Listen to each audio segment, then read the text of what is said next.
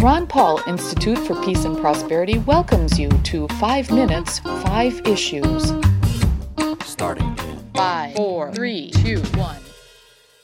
Hello, I am Adam Dick, a Ron Paul Institute Senior Fellow. Let's start. Issue 1. A new poll suggests a rather narrow divide in Americans' opinions regarding whether the United States government should again respond to secession, as it did in the 1860s, with war. The John Zogby Strategies poll indicates 39% of Americans agree that if a majority of residents within a given state prefer to have the final say on their destiny without the control of Washington, D.C., then let them have it. It is their right. Close behind, 32% said the federal government would be justified in sending in the military to prevent secession from taking place. Another 29% of polled Americans presented with the two options, chose neither. Issue 2.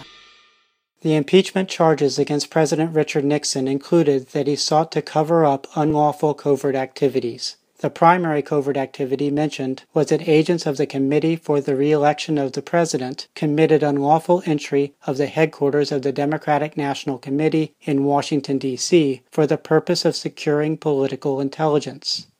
Might the same sort of allegation be made against people in the Obama administration in regard to surveillance of Donald Trump's presidential campaign?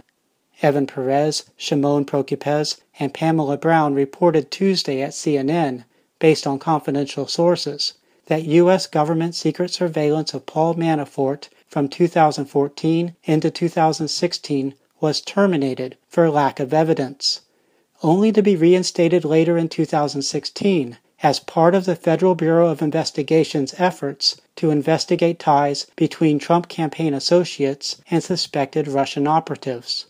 Manafort was a campaign manager for Trump's campaign. Issue 3.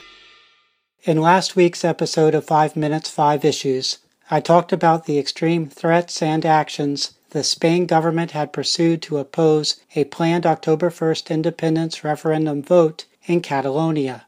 Raquel Castillo and Sam Edwards reported Wednesday at Reuters that the crackdown intensified this week, with actions including arresting Catalan government officials, raiding Catalan government offices, and seizing election materials such as 10 million paper ballots, and taking over Catalonia's finances. Carles Puigdemont, the head of the Catalonia government, is quoted Wednesday at The Guardian as saying the Spanish government has de facto suspended self government and applied a de facto state of emergency in Catalonia. Issue 4.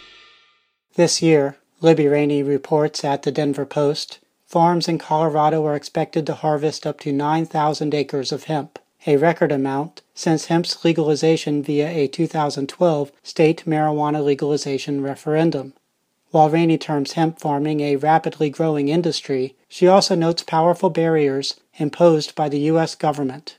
In particular, Rainey writes that the illegality of hemp under U.S. law results in interference with hemp farmers buying hemp seeds from other states and exporting raw hemp material, dealing with banks and money transfer companies, and gaining recognition of water rights.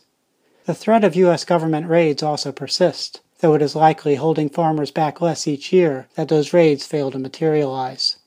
What action could the U.S. government take to remove barriers to the growth of hemp farming in Colorado?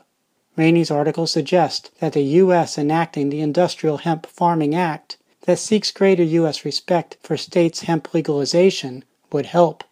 The original version of the legislation was introduced in 2005 by then Representative Ron Paul.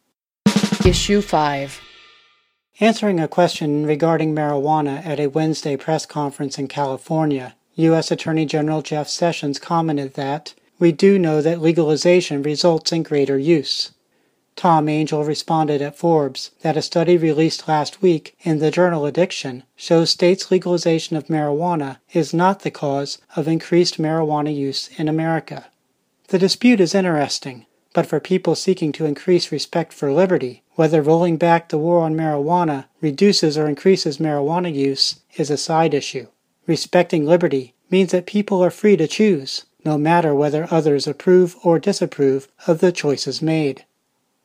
That's a wrap. Transcripts of 5 Minutes 5 Issues episodes, including links to related information, are at the Ron Paul Institute blog.